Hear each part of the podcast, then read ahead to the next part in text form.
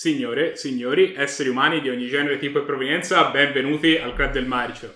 Sono il Mago Rosso e in diretta con me dalla Cineteca Galli Martinez per parlare della serata marcia del 7 marzo. Ci sono il Mani e il Daddy. Il primo film di cui vogliamo parlare in questa lietissima occasione è Absolution, le regole della vendetta. Questo è un action del 2015 con una produzione rumeno-ucraina statunitense girata in Ucraina in cui la star principale è uno dei nostri carissimi amici, il celebre Steven Seagal.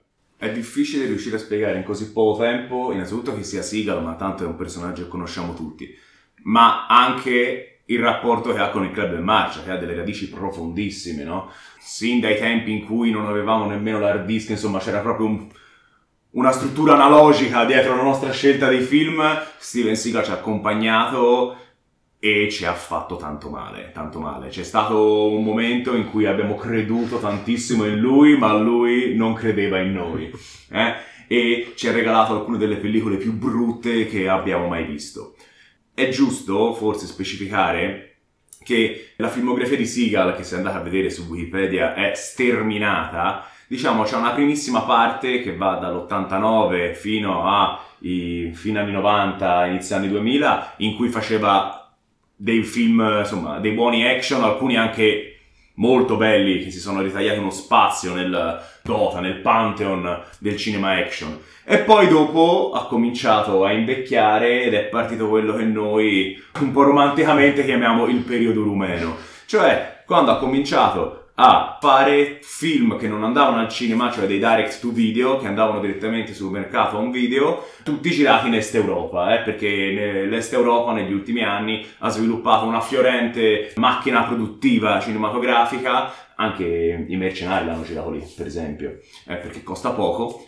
E quindi Seagal c'è stato proprio un periodo che va fra il 2005 e il 2010 in cui faceva anche 3-4 film all'anno, proprio senza sosta e io avevo deciso che dovevamo guardarli tutti. Peggio, peggio decisione penso non, non avrei mai potuto prendere, no? Vengo ancora insultato. Eh, tanto è vero eh, che per, era tanto non ne guardavamo uno.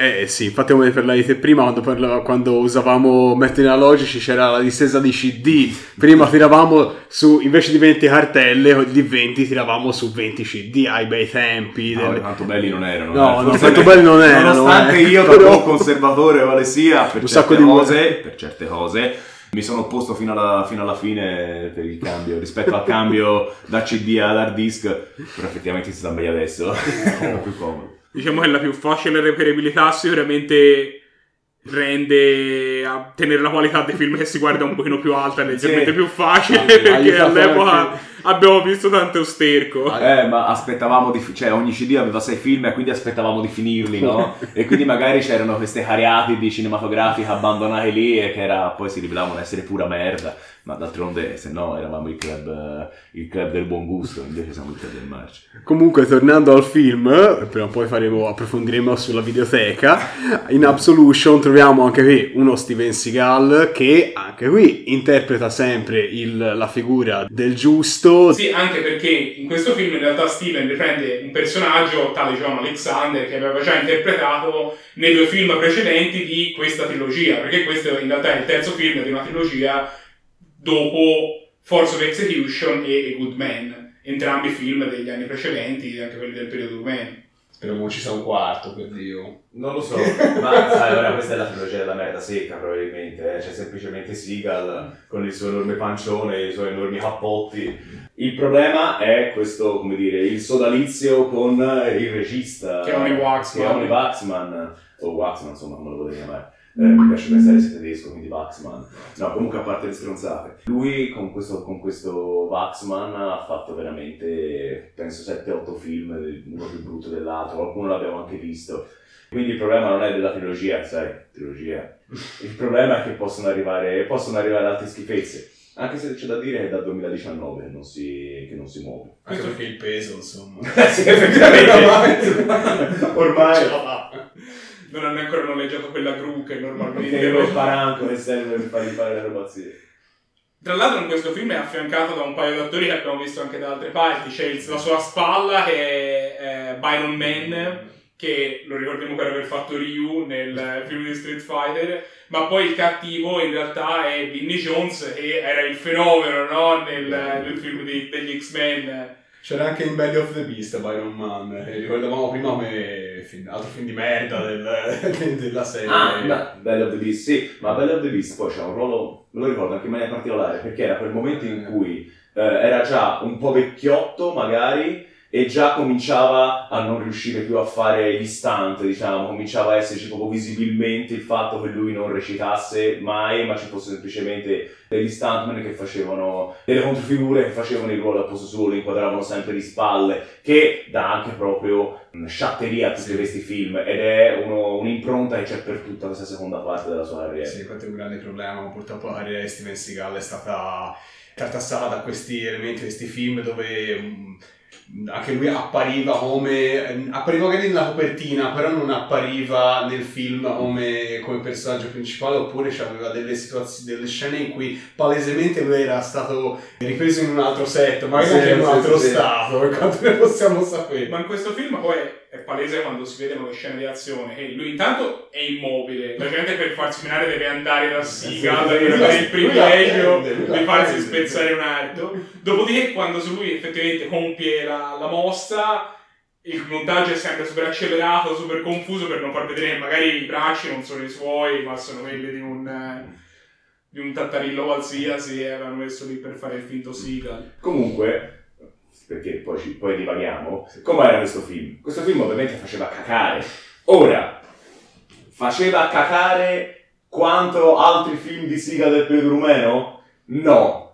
Ci sono stati degli abissi, secondo me, veramente orribili. Me ne ricordo uno si chiama Attack Force, in cui a un certo punto deve combattere, ovviamente anche questo ambientato in qualche buco di culo dell'est Europa, in cui deve combattere queste, queste ragazze che vengono vampirizzate oppure vengono... Era eh, quello dei vampiri! Sì, qualcosa del Lui era genere. lui era Era quello che No, ci! No, no, no, vedi, vedi, questi ragazzi non li posso lasciare per un secondo, i gialli non le cazzate. ma sono tutti uguali No, no, quello era Into the Night. Into the Night, bravo. Mor- Morte negli occhi, la traduzione Anche italiana. lì gli davano la spada perché non riusciva più a già Sì, fare sì. le racchezze Quello che dico io è un altro film in cui c'era questa sorta di virus che rendeva le persone super aggressive eh, e delle grandi combattenti, no? E si, Seagal doveva combattere questa minaccia, una, una merda, una merda, veramente una merda. Questo film non è come Attack Force, che secondo me è proprio l'abisso totale del cinema d'azione. Però era comunque un film sciatto, era un film in cui ci sono soltanto questi campi e controcampi di Seagal che parla con Byron Man. Seagal non si può guardare, è veramente imbarazzante.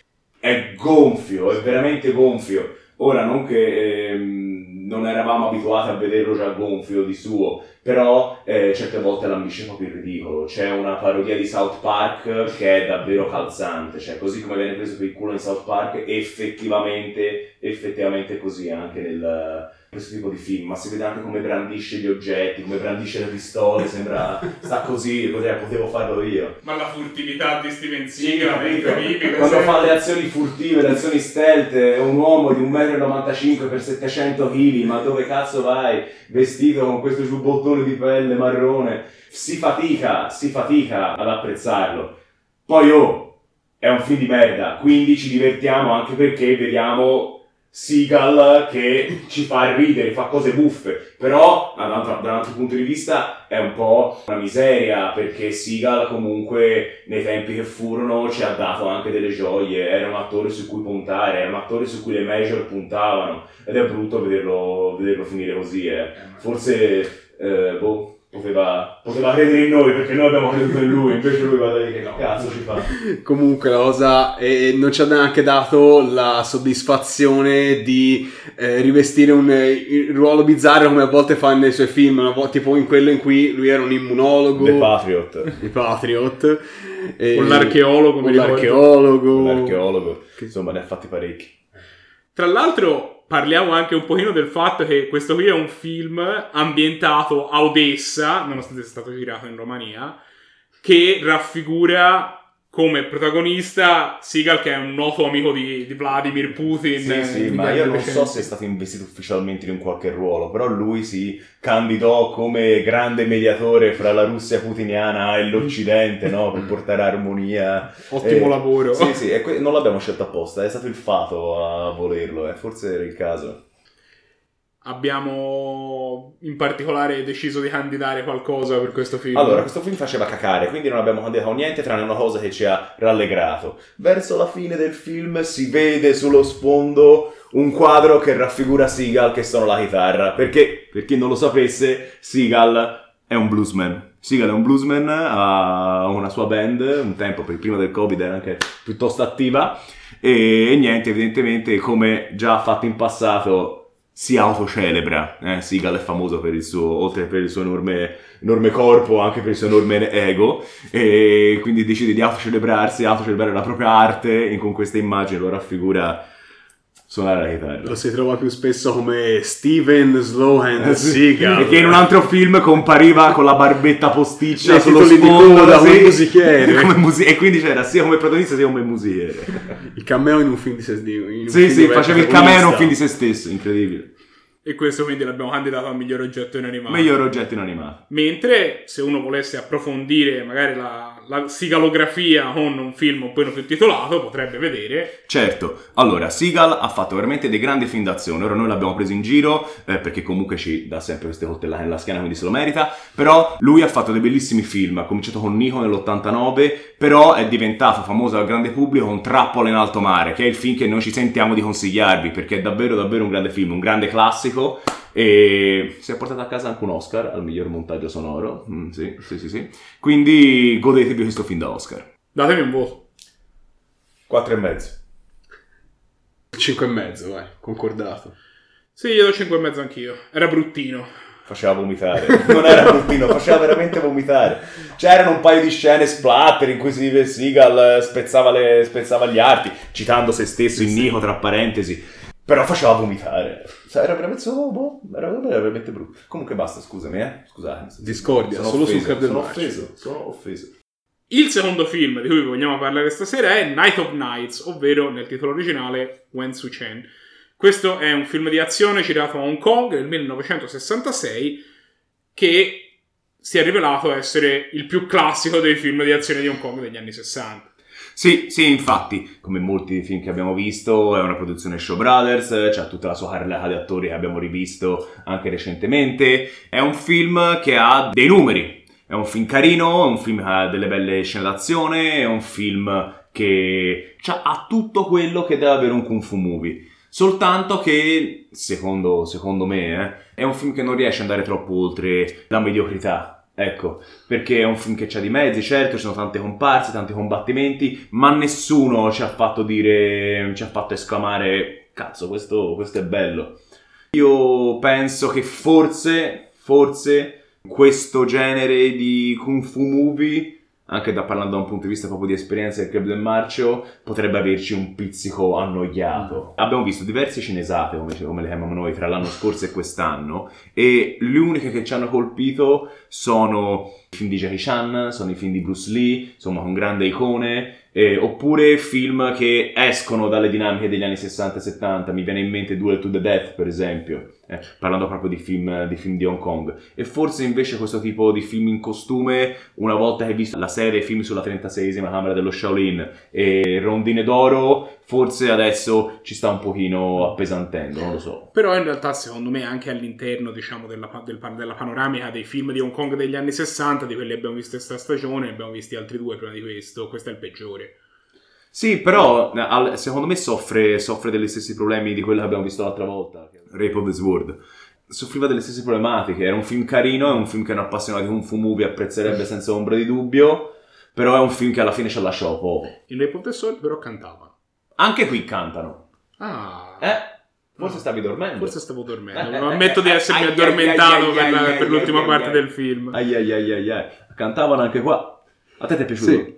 Eh, allora, come dicevi prima, infatti, purtroppo questo, mh, la serie dei film, se ne visti tanti, se ne visti tanti film cinesi, però in questo, non, non come in Rondine d'Oro, come magari alcuni film che abbiamo visto anni fa, che non sono recensiti perché ancora non facevamo i podcast, London Manca- Horror è recensito in realtà. No, loro però sì, però mancava qualche elemento mh, particolare che ce lo farà ricordare come ci potrebbe far ricordare magari il, devo per esempio il, la- il, um, i soldati con la manona Ah, non, mi ho ricorda- capito. non mi ricordo il La film mano violenta del karate, c'era il maestro del palmo di ferro. Eh, c'era, lì c'erano tutti degli elementi bizzarri che bene o male ci sono rimasti nel cuore. Qui c'erano dei, belli- dei bei combattimenti, tantissimi combattimenti. Alla fine c'è una bellissima scena finale con eh, un piazzale dove, dove questi due, mh, non eserciti, ma insomma, queste due fazioni, una è quella di dei briganti, Eh, dei sì, briganti, briganti travestiti da monaci. Esatto, eh. perché il tema è questo. Inizialmente si vede in que- siamo in questo tempio dove questi, questi briganti hanno preso il, eh, il controllo di questo tempio e c'è un abate corrotto, sembra, o comunque mascherato da brigante, che li capeggia. E a- ad opporsi ci sono queste, inizio questi sei personaggi, questi grandi combattenti, sono i sei, i sei- sei dei sette fratelli che danno battaglia a questa, a questa gang. E alla fine c'è questo bat- questa battaglione. E alla fine c'è questa bella che è battaglia. effettivamente bella. Eh, però l'abbiamo vista e rivista. Però, eh. esatto, cioè, si sono in questi, in questi film di Kung Fu ce l'aspettiamo queste scene battaglie. Per ricollegarmi a quello che hai detto te, i film, i film che abbiamo visto in tempi che furono avevano tutta una serie di particolarità, avevano l'elemento fantasy, eh, avevano quei bellissimi combattimenti con il filo invisibile per cui i protagonisti facevano queste acrobazie assurde, mi viene in mente One Armed, One Armed Swordman che abbiamo visto davvero in epoca Eh. puberale, che quindi ci sono rimasti impresso, erano anche i primi che vedevamo, eh, quindi avevamo il piacere di scoprire qualcosa di nuovo. Eh, forse una, questa offerta un pochino più standard, senza nemmeno attori che ci suscitano un particolare entusiasmo, comincia un po' a stancare. Ecco, quella, tu hai citato Warhammer Swordsman. In effetti c'è un elemento in Warhammer Swordsman che si trova molto spesso nei film cinesi, magari di eh, un pochino precedente a questo, forse, che era il comparto tecnico della scenografia completamente artigianale. Eh, Qui non sono belli, no, perché sono all'aperto? Eh, qui, qui molto Ah, spesso sì, sono sì, sì, a campo aperto o in Warhammer Swordsman eh, vabbè, mi rimane nel cuore un po' anche perché io nel mio passato di- che lavoro anche nella scenografia queste cose un po' pacchiane mi piacciono Eh. lì c'erano tutti i fondali dipinti Eh, certo. c'erano tutti, in te- erano tutti i teatri di posa eh. Comunque Erano nel tutti- suo, nel suo fare, magari nel suo essere un po' finto, comunque gli dava originalità, insomma, Gli erano belli da vedere. gli dava quel- quell'anima un po' più teatrale che Ah. cinematografica eh, e a me questa cosa garba ma capito. è una cosa mia C'erano due cose che ho trovato forse un pochino più originali, specie nella prima parte. La prima è che c'è più cruenza di- che in altri film del genere. Ci sono tutti questi arti mozzati, sanguinolenti, che non sono fatti in maniera estremamente grafica. Eh. Si vede uno che agita la spada e poi si vede un braccio con, finto con un cerchio di sangue e vola via. Però è una cosa un po' inusuale. E poi c'è questo utilizzo, anche lì, specie nella prima parte, ma poi anche dopo, delle trappole, no? C'è quel tizio che vola nella fornace, No. oppure più avanti c'è il trono che si inabissa con sopra la Sì, ragazza. sì, sì. No, certo, ma c'aveva anche quella, un bel espediente della, della pagoda che crolla in mare e lì infatti c'erano tutte queste scene sulla scogliera di cui insomma prese all'aperto davvero, come dicevi te. Cioè la macchia aveva degli spunti, ma non era brutto, non era brutto. Al presidente è piaciuto per esempio molto più che a noi. E anche perché questo film aveva secondo me un altro punto a favore che normalmente i kung fu movie non hanno, cioè una trama comprensibile. Eh, aveva una trama comprensibile perché normalmente quando guardi kung fu movie, cioè, a un certo punto devi semplicemente identificare chi sono i buoni e chi sono i cattivi e poi guardare un po' come si incrociano, perché poi ci saranno sempre tutti questi intrecci, questi intrighi di palazzo, il funzionario corrotto, l'abate, il, il maestro, l'allievo, mh, l'interesse amoroso, comunque c'è un canovaccio, te lo devi identificare e poi fanno i cazzotti fra di loro. Questi invece avevano una trama magari un pochino più semplice, ma proprio per questo più comprensibile. E al presidente è piaciuto molto. Non ne sentivo il bisogno, però magari sono ci superficiale. arrivavamo infatti Normalmente a questo punto parleremo delle candidature per il Ninja d'Oro. Però, come abbiamo detto prima, questo film non ci ha particolarmente colpito, quindi le candidature non ne abbiamo date. In compenso abbiamo un consiglio per chi volesse esplorare di più il genere del film d'azione di Hong Kong degli anni 60. Allora, noi tempo fa abbiamo visto un film che si chiama Dragon Gate Inn, eh, sempre su questo. Il periodo penso sia leggermente posteriore. Poi Mm. è un film molto popolare che ha avuto diversi remake, noi ancora non li abbiamo visti. Però è un film che ha sempre magari un intrigo più complesso, anche più difficilmente seguibile, con questi funzionari corrotti.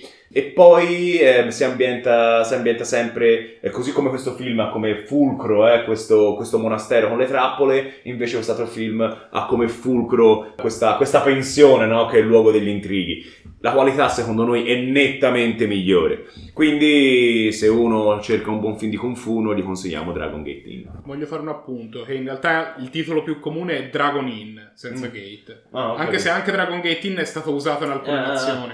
Ok, eh, ma sì, comunque questi film orientali hanno sempre un po', fanno sempre un po' i capricci quando vengono portati in occidente, gli cambiano sempre nome. Mi date un voto? Per me è un 6. Per me è un 6 perché alla fine non mi ha esaltato, ma non mi ha neanche fatto ribrezza. Comunque, assolutamente è un film anche io le do 6, è un film carino, un film che consiglierei tranquillamente a uno che mastica il genere, però niente di più. Sì, sì, sei. Era un film... eh, Numero della bestia, ancora una volta. Lambiva la mediocrità, però non era scandaloso. È raro che ci troviamo d'accordo con tale precisione. Eh? Per- Se volete scoprire se mai più ci troveremo d'accordo con tale precisione, il modo per farlo è di continuare a guardare i nostri video su YouTube, seguiteci, mettete mi piace, lasciate un commento, aiutateci a sconfiggere l'algoritmo. Se state ascoltando questo podcast in formato solo audio, seguiteci su Spotify, su Audible, qualunque sia la piattaforma, tanto siamo su tutte. Nel frattempo, per quello che avevamo da dire per questa settimana, abbiamo, abbiamo concluso. Ma la settimana prossima ce ne torneremo con altri due film. Ci vediamo allora. Ciao a tutti.